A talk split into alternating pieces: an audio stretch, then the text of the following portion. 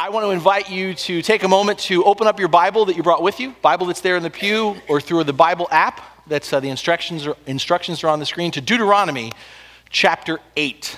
If you're with us for the first time, we are going through a year long journey through the Bible, and we're doing it by way of this book, this condensed 31 chapter narrative called The Story.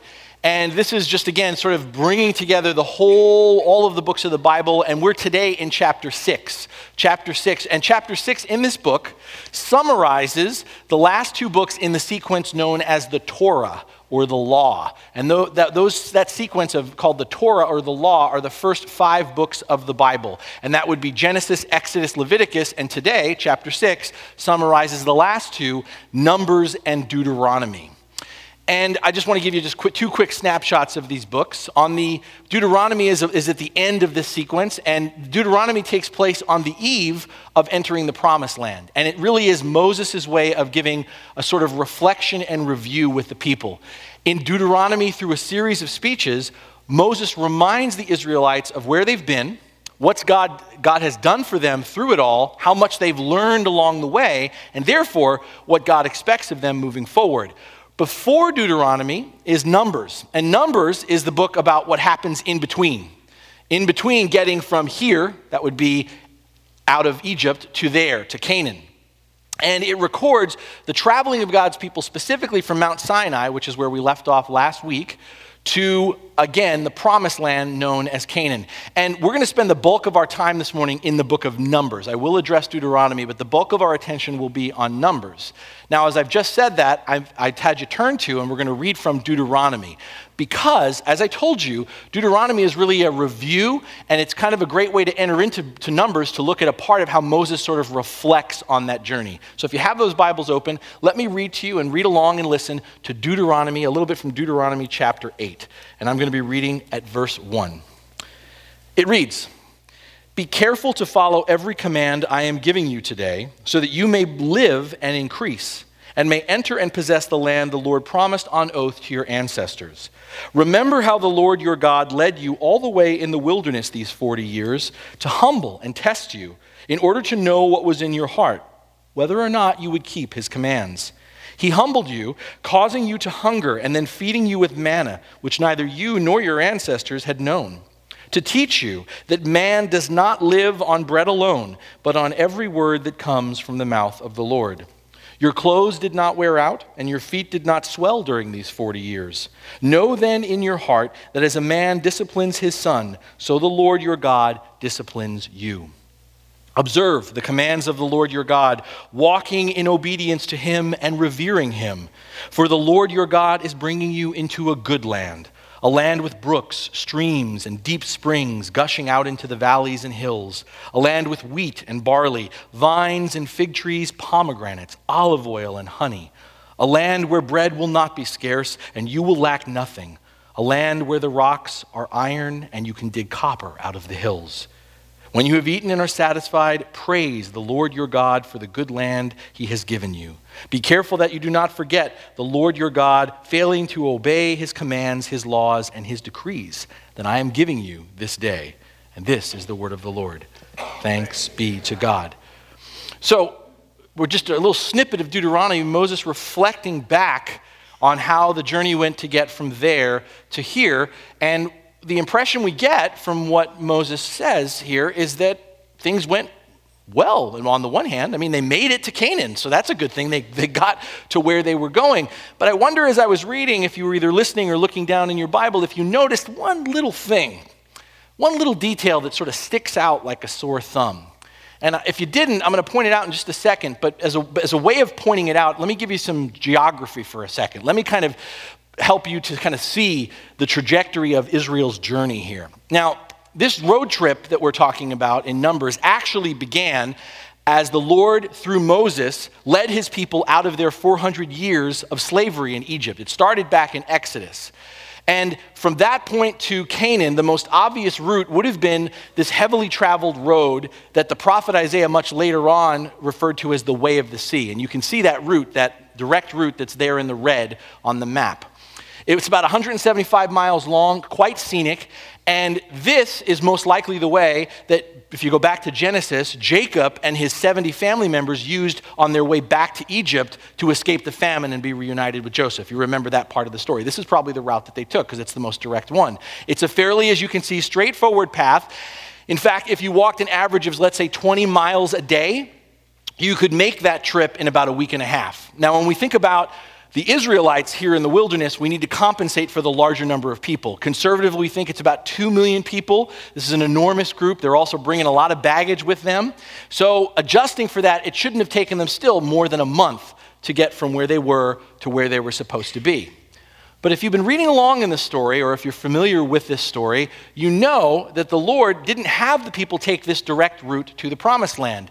Instead of going by way of the sea, you see the new route that's in red, he took them on a detour south to Mount Sinai. Now, you may look at this and think, well, that stinks, because man, that's way out of their way. But I want to share something with you. Even with this year long side trip to Mount Sinai, it shouldn't have added that much time to their overall journey. In fact, Deuteronomy chapter 1 says that it takes 11 days to travel from Sinai, there at the bottom, a place called, uh, from Mount Sinai to a place called Kadesh Barnea, which is the south side of the promised land. So even from Mount Sinai, where the Lord takes them, it's only an 11 day journey to get there.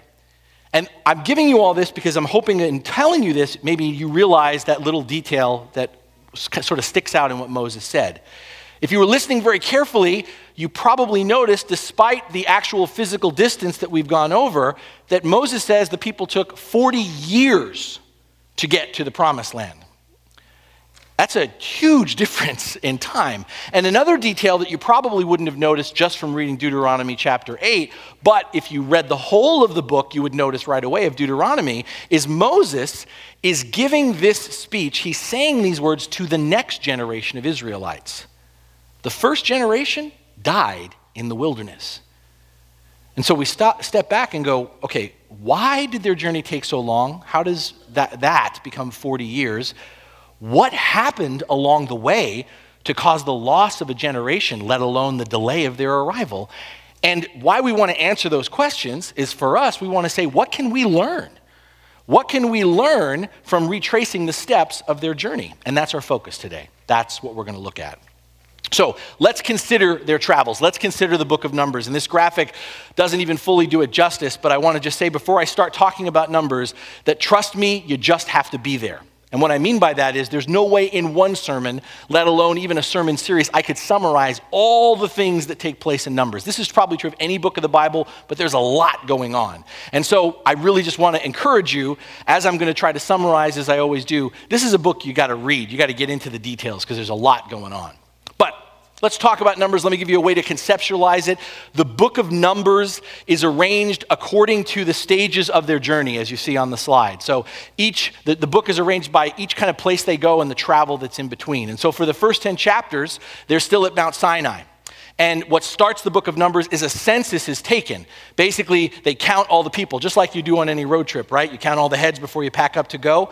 By the way, if you're wondering why is this called the book of Numbers, that's why. Because they start by counting all the people, by taking a census at the beginning.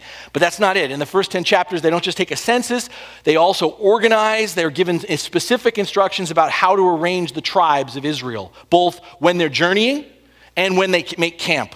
And then the final part of these first 10 chapters is God outlining through Moses some more purity laws. And in essence, what this is about is in their ongoing travels, God is revealing through Moses how the people are to keep themselves and their camp clean, unspoiled, uncorrupted as they travel. That's the first 10 chapters of Numbers. And then, after all this, they head out. And now, when they head out, if you haven't read this book or if you haven't been in it in a while, when you get to that part traveling from Sinai to Paran, you might think, given all they've learned, all they've been through, and if you've been with us in this series so far, you know what I'm talking about. If you get, think about all the preparation that's been made for their journey, heck, just in those 10 chapters of, of uh, Numbers alone, those first 10, as Moses and the people pack up and begin to move towards their anticipated destination, the promised land, we might expect things to go more smoothly than they have before.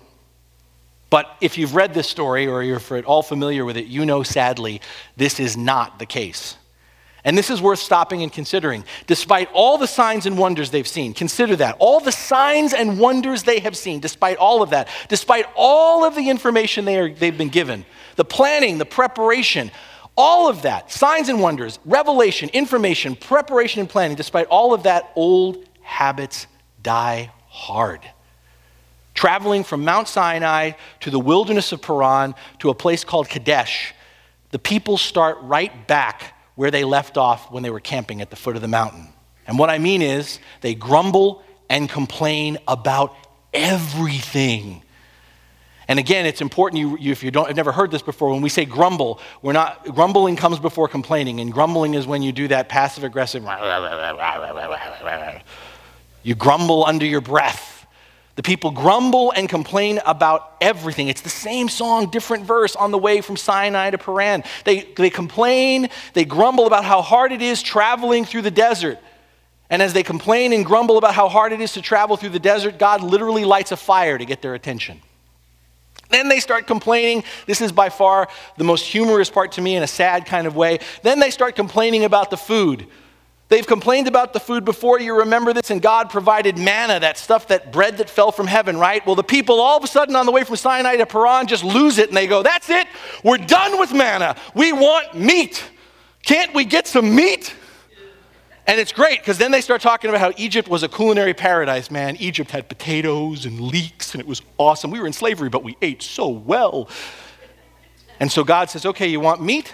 you got meat. And if you know this story, he sends them quail. All the quail they can eat. No, that's not exactly right. God says, not all the quail you can eat. All you're going to eat for 30 days is quail. You want meat? Spam, spam, spam, spam, spam. There you go. the people complain about the hardship of the desert, they complain about the food. They start to complain about Moses' leadership. In fact, even Aaron and Miriam get in on this one. That's right. His closest people, his, his family, they start to contest his leadership. And so God stops and shows everyone, sadly, through the example of Miriam, how sedition is like an infectious plague. That's just getting from Sinai to Paran. When they get to the wilderness of Paran to Kadesh, God says, okay, we're stopping here, and this is roughly halfway, the halfway point of their journey to Canaan. God says, We're stopping here, and He says, Moses, get 12 spies and have them now go and scout out the land of Canaan.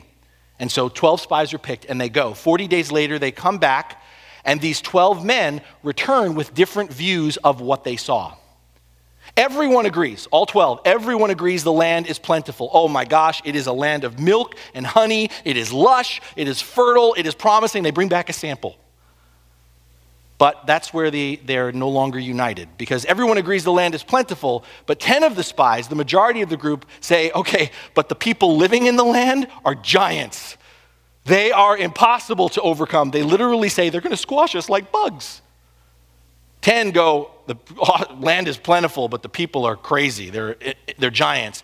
Only two, Joshua and Caleb, argue for moving forward, saying, God is with us, let's go. What's interesting about Kadesh, this place where this all takes place, is Kadesh means spring of decision.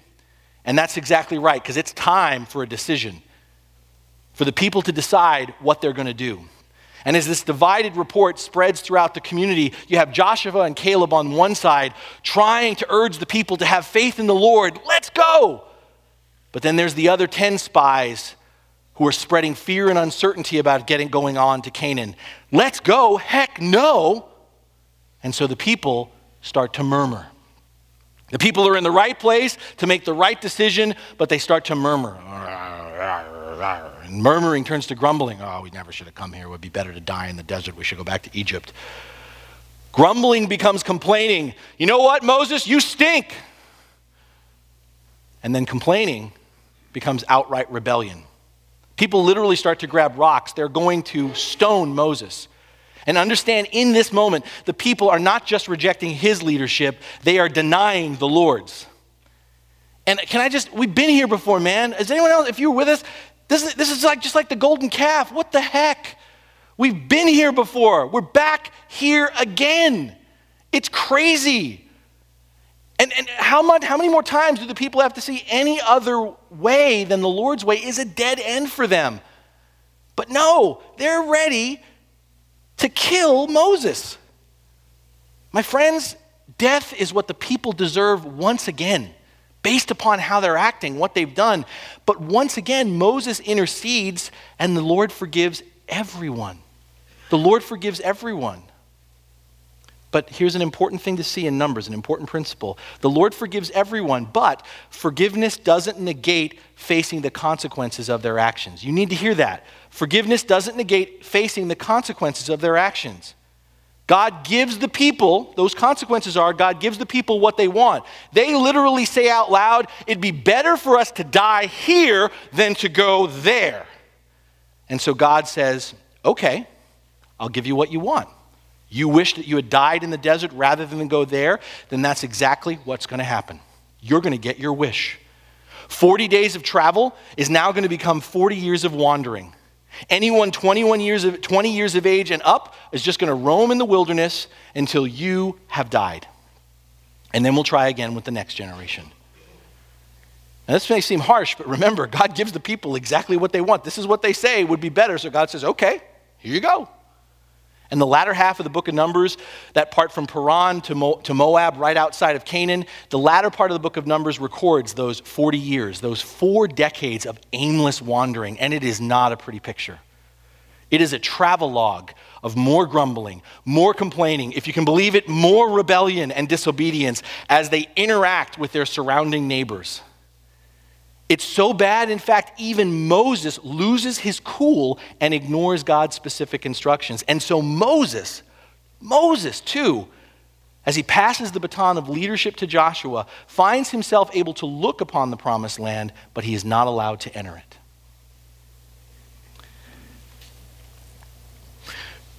When people talk about preferring the God of the New Testament to the God of the Old. When people say things like, oh, the God in the Old Testament is so different from the God that we see in the New Testament, they're often pointing to books like Numbers. I mean, people, if you read this, beyond this, this, this brief summary I've given you, you read this and you go, man, God is so angry and mean. Man, he's always disciplining the people. And poor Moses, what the guy's been through, he strikes a rock twice and now he can't go to the promised land? Sheesh. And this is again where we get this idea that God somehow changes between the Old and the New Testament, or we prefer the God of the New Testament to the Old. But once again, I'm here to show you as we go through the story that God is not the one who changes, that this is the same God that we see in Jesus. And how I'm going to help you to see this is to maybe once again reframe how we perceive this part of the story. Because all that we've talked about, all that we see in the book of Numbers, for me reflects the adolescent stage of the people's relationship with God. This is adolescence that we're seeing here. And for those of us who don't remember adolescence or who have chosen to forget it, some of us here are going through it. Adolescence is that developmental period, that season of growth where we find ourselves in that awkward transition between no longer being a child on the one hand and yet not yet being an adult, right? If you think about that understanding of adolescence and you put it on numbers, it totally helps you to understand what's going on here. Let me help you to fill this out. Remember, part of God's covenant promise, why we're here, is God has promised to restore his whole creation. And how he's going to do that, going back to Abraham, remember this now, is he is going to grow up the people of Israel into a kingdom of priests to bless the nations. And think about where we started. As Numbers opens up, the people have been camped out at the foot of Mount Sinai for a year. One of the reasons for the detour on their travels, why they don't take the direct route, why God, God brings them to Sinai and keeps them there for a year, is to basically take them to school. That's what's going on here. God takes them to school. Think about it. They've been immersed in Egyptian culture for over four centuries. So God spends a year giving the people, his people, time to get to know him to learn his character, to discover his way of doing things, his purposes for creation, and specifically his calling upon their lives. After a year in the classroom at the foot of Mount Sinai, they learned a lot. This is what we talked about if you were with us last week as we looked at the second half of Exodus and Leviticus. God provided his top 10, his rules for life, his boundaries and standards and practices for life to be good, the way things were supposed to be, they ought to be, they were created to be. Through instructions, God had them create the tabernacle, this visual object lesson of God providing a way to be with his people, present, and never miss this, at the center of their lives. And God says, I want to be present and at the center of your lives to guide and protect you.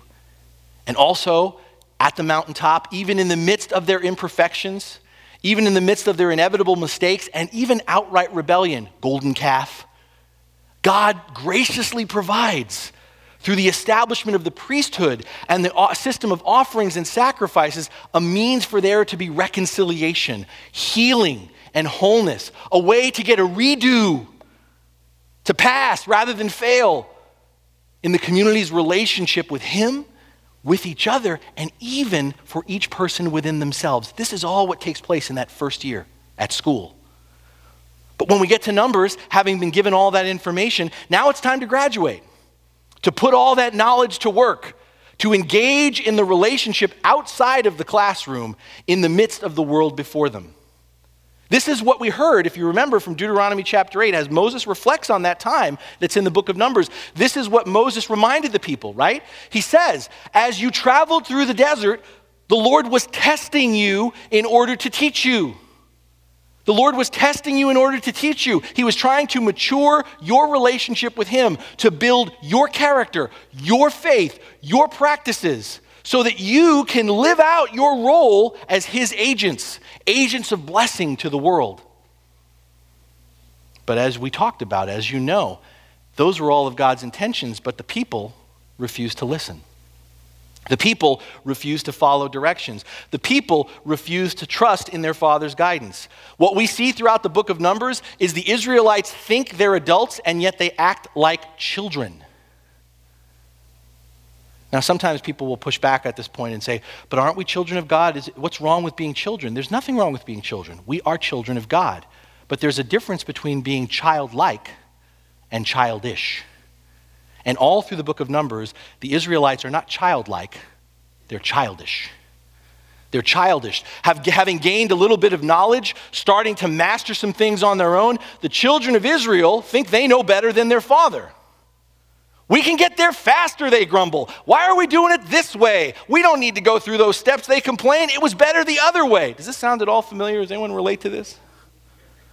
They struggle with their impatience to get there, to be done already. Enough with school. Got any, anybody here who's got senioritis who's in school right now? Enough with school. Those of you who are in, co- in college, enough with lessons and lectures, man. We heard it all from Moses. Are we there yet? Sound familiar? Impatience, that was real right there. Impatience to get there is one side of adolescence, but what also belongs on the other side, which is really strange because it doesn't really seem like it belongs together. But when we talk about adolescence, on the one hand, there's this impatience to get there, but ironically, the other part of adolescence, confusingly, is this resistance to change. you know what I'm talking? That's why we look at people who are going through adolescence and like, what is wrong with you? We're, I want to get there. I don't want to change. The Israelites want their freedom, man. Oh, man, they want their freedom, but they don't want the responsibility that comes with that freedom. Of course, they want to go to the promised land. Who doesn't want to go to the promised land? They want to go to the promised land, but they're afraid of the challenges of growing up, the unknown, the difficulties. Again, can any of us relate? Hey, stop bossing me around. Why do I got to move out of the house? Hey, you stop. Why are you not paying for my gas? What do you mean I got to buy my own car? What? Numbers is about adolescence. Now, we can think, and many of us do, in terms of adolescence by way of puberty. And I probably right now have brought up horrifying remembrances for some of you who are older. And for others of you who are in the thick of it, you're like, man, this is deep. This is hitting home right now, right here. And we could think of adolescence in terms of puberty, the physical changes that happen to us. And here's the thing if you're in the midst of adolescence or if you, it's a long, distant, mem- distant memory, that's the easy part of adolescence as hard as that may be to believe, because all of us, regardless of whatever we do or don't do, physically get through it. We get through puberty, right? But what Numbers is pointing to is the deeper challenge and experience of adolescence, which goes way beyond physical. Numbers is pointing to the, the challenge and experience of maturing mentally, emotionally, spiritually. Because let's face it, and this is for those of you who are in the adolescent phase right now, you really need to hear this. And for those of you who think you're past it, maybe you also need to hear this. We'll all mature at some point physically. We can all get through puberty, but we can still be remain in that adolescent phase. Going to college, getting a job, buying a house, owning a car, getting married, or having kids doesn't necessarily make a person an adult. Teenagers hear that, and adults hear that too. Because as adults, we often throw that into our teenagers' face, right? Well, when you have all this stuff, then you can call the shots. Very mature, by the way. Very mature. Those things, you can have all those things, you can reach all those milestones and still be immature mentally, emotionally, and spiritually. You can be stunted. And why I'm teasing this out, what I'm getting at, and I know I'm pushing some buttons for myself as well, is we can sit here and read numbers and we can shake our heads. Man, what a bummer, these people. We can roll our eyes at the attitudes and actions of these people and just turn our page, turn the page on the book of Numbers. Whew, man, we're glad we're done with that. But I think the whole point of why we have to read Numbers, why it's in here, is, is it, it is about stopping and recognizing ourselves in these people. This is an encouragement for those of you who are teens or youth. And for the adults, this is where you really need to perk up if you haven't been. When we read Numbers, when we see adolescence in Numbers, remember these aren't teenagers who are grumbling and complaining. These aren't 15 and 16 year olds who are murmuring. These are grown men and women as old as you, some of them older than you, who are, with some years on them, who are mumbling and grumbling, who are refusing to go forward with God and ultimately rebelling against Him. We, all of us, can relate to their attitudes and behaviors, even if we don't want to admit it. Because what we see as we read through Numbers, what we encounter is a picture of life as we know it on most days. And what I mean by that is Numbers shows us the picture of life that we see on most days, and that picture is life in transition. I don't know if you've ever stopped to think about this, but you and I, we tend to spend more of our time in the wilderness than we do in the promised land. We spend more of our time in that space in between where we find ourselves versus where we want to be, where God promises to take us. Our lives are more often than not about transition. Think about it. Life in transition. We all at some point live in that space between graduating and getting a job. Life in transition. We all at some point live in that space between dating and getting married. Life in transition. We all live in that space between raising our kids and seeing them come into their own. Life in transition. We can live in that space some of us have, some of us are. Live in that space between diagnosis and hopefully remission. Life in transition. Some of us have lived in that space between facing our addictions and finally breaking free of them. Life in transition, living in that space between being let go and having to find a new job. Life in transition, living in that space between saying goodbye to a loved one in this life and being reunited with them in the next. We all find ourselves waiting in that space between where we are and where we want to be. These are all wilderness spaces, and there's so many more I could point to that we all journey through. But the thing that Numbers is, is reminding us is while we all will travel through the wilderness, the key is we have to be careful not to find ourselves wandering in the wilderness. We don't want to get stuck there. The book of Numbers, in other words, is a mirror for us in these spaces of transition. God calls us forward in our lives. He calls us forward. He assures us we can trust Him. He has proven His faithfulness to us over and over. But the transition comes, and how do we walk through that space in between? Do we respond with impatience? No show of hands necessary. I can say you all respond with impatience. Because all of us, we're always in a hurry, man. This hurried, impatient, instant gratification mindset is a part of our culture, it's part of our lifestyle. We're always looking for the shortcut. We're always looking for the quick fix. We'll pay money for it because we just want to get there now, today. None of us want to wait unless we have to. And if we have to wait, you know it, we grumble. And if waiting goes a little bit longer, we start to complain. And God helps somebody if we wait too long because then we rebel.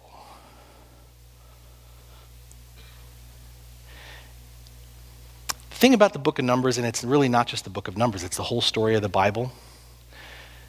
Something that's made absolutely clear, not just in Numbers, but the whole Bible, is this God never hurries.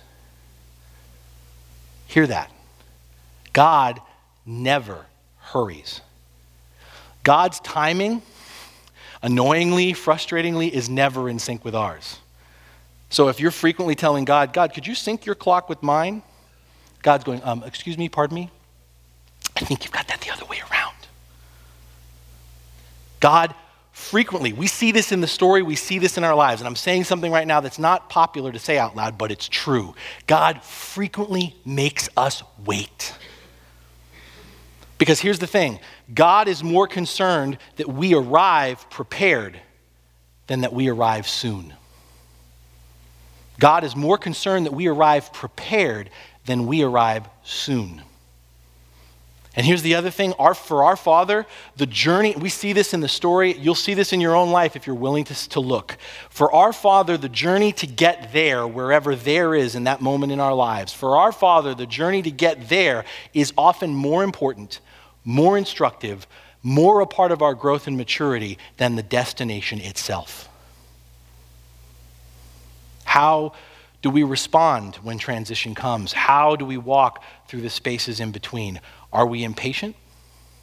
Do we respond with fear and resistance to change?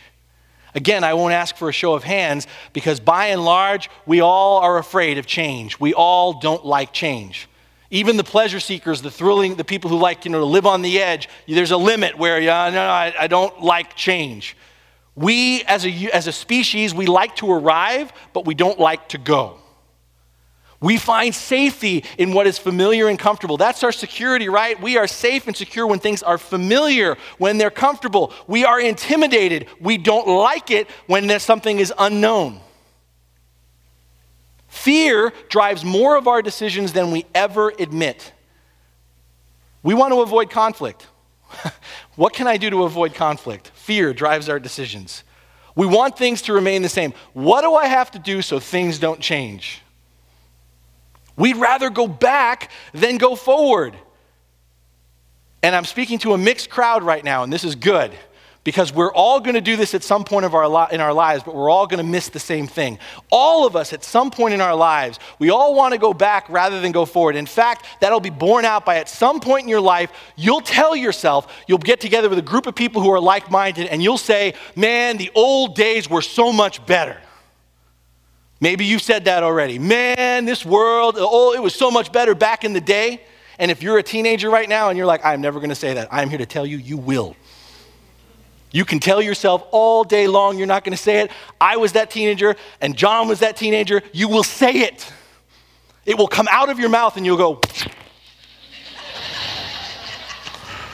We all will fall victim to go, man, it was so much better back in the day. And what's hilarious is we'll say that out loud. We'll get a group together and we'll grumble how much better it was back in the day, even as we forget or choose to ignore our parents once said the very same thing and we laughed in their face. Oh, mom and dad, you're so, oh my gosh, really? Life's so much better now. You see it? We can be our lives can be consumed by our fear, our resistance to change. But again, not just the story of Numbers, the whole Bible presents to us that we worship a God who is taking us somewhere, who is transforming us from the inside out. Beloved, we can't get there by standing still. We aren't following him if we refuse to move forward. We can grumble, we can complain, we can rebel, and we do, but we're always going to find ourselves coming smack up against God's sovereignty. Because here it is, once again, the Lord is in control. You're not. I'm not. We're not. The Lord is in control. And here's the thing where He's going, we're going, one way or another. Maybe as a parent, you can relate to this point when you wanted to take your kid somewhere and your kid didn't want to go and they had a kicking, screaming tantrum the whole way. They still went where you were taking them, they just didn't enjoy the ride very much. Where the Lord is going, we are going one way or the other. Kind of step back and just make this even just a, a, a principle to take with you. And it's, this is a centerpiece in the sermon today. Through this part of the story, the book of Numbers, we receive this caution, if you will, this warning that is so important, it's later repeated by the prophets in the Bible, the poets, and the apostles. And it's this here it is God will always remain faithful to his promises. God will always remain faithful to his promises. And God will also allow his people to walk away in rebellion and face the consequences. God will always remain faithful to his promises, and God will always allow his people to walk away in rebellion and face the consequences. God is making a way. He's clearing the path. He's paving the road, leading us to the promised land of our redemption, our complete healing and salvation. But still, we can choose to go our own way. But that way will always end up getting us lost. Wandering away from God inevitably leads us into situations that blight our lives rather than bless them. And we need to hear that this morning because as I look out amongst all of you, some of you, some of us are wandering in the wilderness right now. Some of us are wandering in the wilderness. Some of us have been stuck there a long time. A long time. It doesn't matter how old you are or how young you are. In our impatience with God, our frustration with His timing, our fear of change, we are more accustomed to grumbling than we are to trusting. Self check. Are you more accustomed to grumbling or trusting? In our impatience with God, our frustration with His timing, our fear of change, we're more likely to just go our own way rather than follow His. Don't tell me what you think you believe. Don't give me lip service. Show me where your steps are actually taking you. Are you going His way or are you going your own way? Beloved, going our own way will always prove to be a dead end. Just ask the generation that faded away in the wilderness. Going our own way will always prove to be a dead end, but it doesn't have to be the end for us. Remember the first part of that central principle that I showed you here in Numbers. We, we can focus on this idea that God will allow us to rebel and face the consequences. But the first part trumps the second. God will always remain faithful to his promises. Hear that in light of this. What that means is God will always remain faithful to his promises, means he will always provide us a way out even when we wander from him. Hear that. He will always provide us a way out even when we wander from him. And I'm going to back up this claim with a very specific incident in the book of Numbers. There's many I could point to, but this is the best one, and it's really freaky. If you've never run Numbers, you probably have heard of this story. It's this crazy episode where the Israelites get attacked by a horde of snakes. It's not snakes on a plane, it's snakes in the wilderness, right? The people are grumbling again. They're grumbling again, and they're turning against Moses. And at this point, it's really significant because this has been happening all along. But what they fail to see, what we fail to see, is relentless complaining is like venom. It becomes a poison that kills our relationships with God and with each other. Grumbling, murmuring, destructive criticism ends marriages, ruins families, splits communities. If you're going to come and complain to me, the very first thing I'm going to ask you is, What's your solution? Everybody can take shots, everybody can whine, everybody can, I'm not going to use the word. that worked very effectively. You know what word I had in mind. But if you come and complain, I'm going to say, What's your solution? And then the second question that's come right after the first is, How much are you willing to be invested in that solution? What are you willing to do? That's maturity.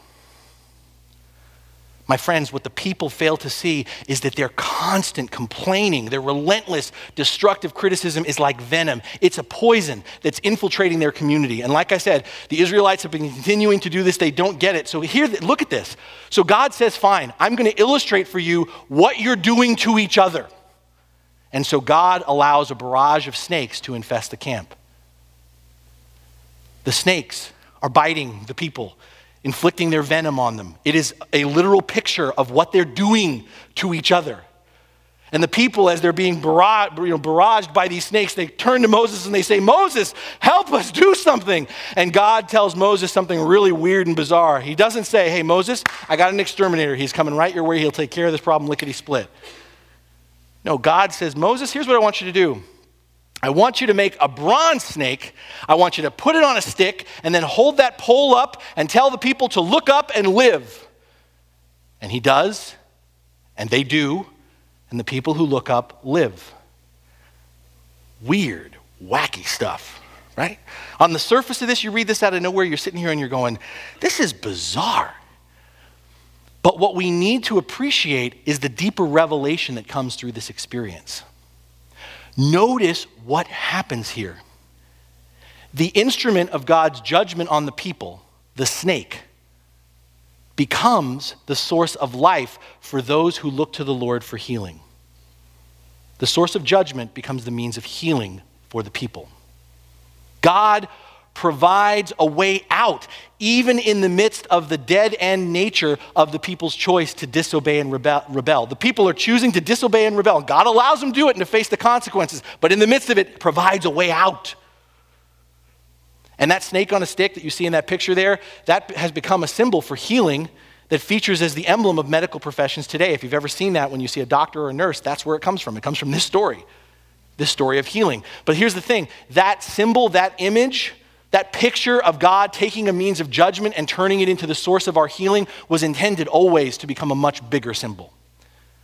And if you think I'm crazy, turn to the Gospel of John, chapter 3, and then listen to Jesus, all of a sudden, seemingly out of nowhere, frame his understanding of his sacrifice on the cross through this story in Numbers. Where Jesus says, What's going to happen? This. This is God judging your sin through the cross. God's judgment comes on our sin, comes by way of the cross. But at the same time, God offers life to us through the one who hangs on the cross. If we look up to him, we are saved.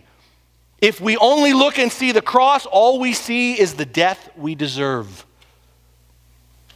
In our Protestant tradition, and maybe many, some of you came out of this, you know, it's like this big argument about crosses in churches, that crosses in churches should be like this. Jesus shouldn't be on them because Jesus isn't on the cross anymore. I grew up Catholic, and I will tell you, while I'm totally fine with an empty cross, I still tend to prefer Jesus on the cross.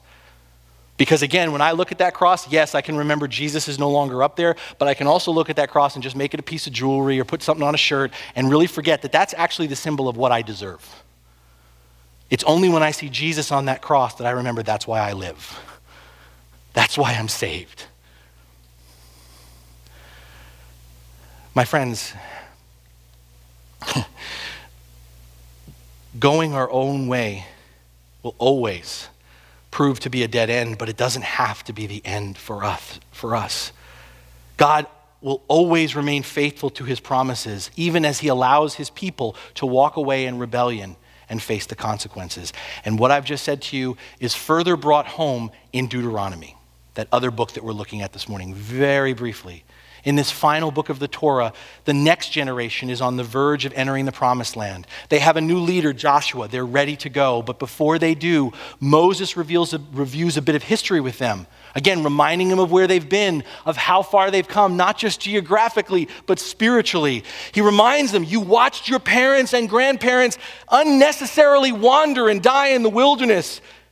And Moses reminds them of something also very significant. Even as those people wandered and died in the wilderness, remember, the Lord continued to provide for them and for you and to deliver you, even in the midst of your disobedience and rebellion. Think about that. God doesn't say, okay, that's it. You guys want to die in the wilderness? Fine, I'm out of here. Good luck. I'm going off with the next generation. This is significant. God says, okay, you want to die in the wilderness, you're going to wander in the wilderness till you die, but I'm going to stick with you every step of the way, providing for you, delivering you. That is significant. And so Moses, framing that for the people in Deuteronomy, now turns and gives the most powerful words he has before they move on. He says to them, and that next generation he's speaking to is us. We're the next generation. He says, in the face of the temptation to be impatient, in the face of the temptation to grumble and to complain, in the face of the temptation to ultimately refuse to go forward with this God, remember five things. And the content of his speech in Deuteronomy is honestly the best application I can give us today for this message. It is the best application of how to walk through those wilderness moments that we come to in our lives without wandering, without getting stuck there. And here are the five keys, the five things that Moses outlines. One, Moses says, There is only one God. There is only one God. Recognize and run away from the pretenders. And you want to know how you can always recognize the pretend gods? Because you'll recognize them in that they always promise what they can't deliver and they always take away more than they give. And this God you know in Yahweh is the exact opposite. He always delivers what he promises and he always gives more than he takes away. There is only one God. That's one. Two, therefore follow this God alone. When the Lord isn't at the center of your life, go back and look at how God arranges the camps, how they travel, and you'll see that God is always in the center. That's intentional. God says, when the Lord isn't at the center of your life, your thoughts, your words, your actions, when the Lord isn't at the center, you're going the wrong way. Whatever way you're going, if the Lord's not at the center, you're going the wrong way. Don't forget all the trouble, the suffering that can be avoided if you just keep your eyes on, if you just keep your mind on, if you just give your heart to Him. There is only one God. Therefore, follow this God alone. That's two. And now, three, remember it's not about you. It's not about you. It's not about your righteousness and your power. Don't take the credit when things go well for you. When you all of a sudden get into trouble and you fall on your knees and you say, God, if you just get me out of this, man, I'm going to be different. I'm going to follow you. When God gets you out of it, don't all of a sudden stand up and go, man, I'm awesome. I'm so awesome. Remember the Lord who provides for and delivers you, and give thanks and give glory to God. One, there is only one God. Two, therefore follow this God alone. Three, it's not about you, your righteousness, your power, it's about His. And four, whatever and wherever God calls you to be, to do, don't ever say it's beyond your reach or your ability. Don't ever say, if God calls you to it, I can't do that. I'm not capable enough. I'm not smart enough. I'm not strong enough. Don't ever say, there's no way I could do that. If God calls you to go somewhere, to do something, don't ever say it's beyond your reach or your ability because the Lord is with you. And if the Lord is with you and if He calls you, you can do it. You can go wherever it is, whatever it is. You have the Word of God, Moses says. That's why you have it. Keep it in your mouth so you will remember that the Lord is with you. And we can look further ahead where God gives us an even greater gift, not just the Word made flesh, but God puts His Spirit in us. My Spirit is in you. If I call you to go, you can go. If I call you to do, you can do because I am with you. There is only one God, therefore follow this God alone too. Three, it's not about you. Four, remember whatever and wherever God calls you, you can do it because the Lord is with you. And finally, number five, every day, every moment, every time it comes down to a choice. And every day, every moment, every time, it's the same choice God's way or your way? God's way or your way. Moses is so crystal clear here. We have a world full of choices. We get overwhelmed by our choices. But here, last point in number five, Moses makes it really clear. There is no middle path, there is no plan B. There's either God's way or your way. And Moses really puts the exclamation point on it when he says, That's your choice every day, every moment, every time. God's way or your way. And it's this simple God's way you live, your way you die. That's it. God's way you live, your way you die. But you have to choose. You have to choose which way you're going to go. And in the midst of these five things, something that Moses adds in there that we actually see throughout the story, which points once again to the cross, is this is yes, we have to choose. And if we follow God, we live. And if we follow our own way, we die. But what Moses also says is never forget even in the midst of that choice that you make, God always chooses to go with you, even when you wander. Even when you wander. We look at this book, and I told you it's a reflection for us. We look at this book and we see ourselves. We see in the impatience and fear of the first generation of Israelites, we see our own impatience and fear. And impatience and fear turned 40 days into 40 years for the first generation of Israelites who were redeemed from slavery in Egypt. They refused to go forward and grow, so they died running in circles in the desert. As Christians, we will find ourselves at times, many times, in those spaces of transition in our relationship with God, in that space in between where we are and where we want to be, where God promises to take us. The invitation and challenge presented to us through the book of Numbers is how to avoid getting stuck there, wandering in the wilderness. We can grumble, we can complain, we can rebel, and we can wander, or we can remember, we can trust, and we can follow. I would be remiss if I didn't end pointing this out to you. When I say we can remember, we can trust, and we can follow, for us, that always has the, the name Jesus on the end of it. We can remember Jesus, we can trust Jesus, we can follow Jesus. Let me point something startling out to you that you may have never noticed before. One of the very first things Jesus does when he comes on the scene in the Gospels, right after being baptized, is to journey through the wilderness for 40 days. You ever notice that? You ever think that's kind of weird? What's up with that? It's not coincidental.